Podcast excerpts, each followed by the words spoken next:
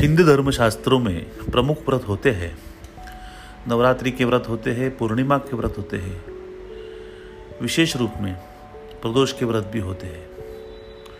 इसमें सबसे बड़ा जो व्रत होता है, उसे प्रदोष व्रत और एकादश व्रत होता है। इस व्रत को भगवान शिवजी के लिए किया जाता है। सभी दोषों का त्याग करने हेतु सभी दोषों से मुक्त होने होने हेतु प्रदोष व्रत किया जाता है। हिंदू कैलेंडर के अनुसार प्रदोष व्रत त्रयोदशी के दिन ही करना चाहिए। इस दिन भगवान शिव एवं माता पार्वती की पूजा कर, की जाती है।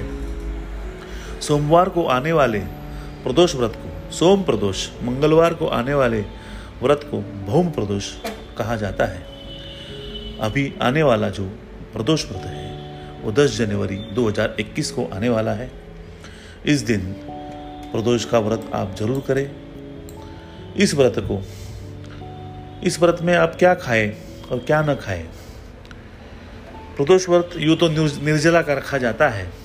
इस व्रत में फलाहार का सेवन को विशेष महत्व दिया गया है। प्रदोष व्रत पूरे दिन रखा जाता है, इसीलिए व्रत में नियमों का पालन ज़रूर से करें।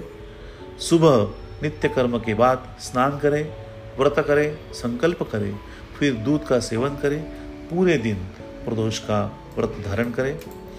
और इस दिन क्या न खाना चाहिए? प्रदोष काल में शिव जी की जो पूजा की जाती है, इसके बाद ही भोजन ग्रहण करें। इसमें लाल मिर्च, अन्न, चावल, सादा नमक नहीं खाना चाहिए। याद रखें, इस समय आपको कुछ नहीं खाना चाहिए, परंतु शारीरिक रूप से कमज़ोर व्यक्ति फलाहार ले सकता है।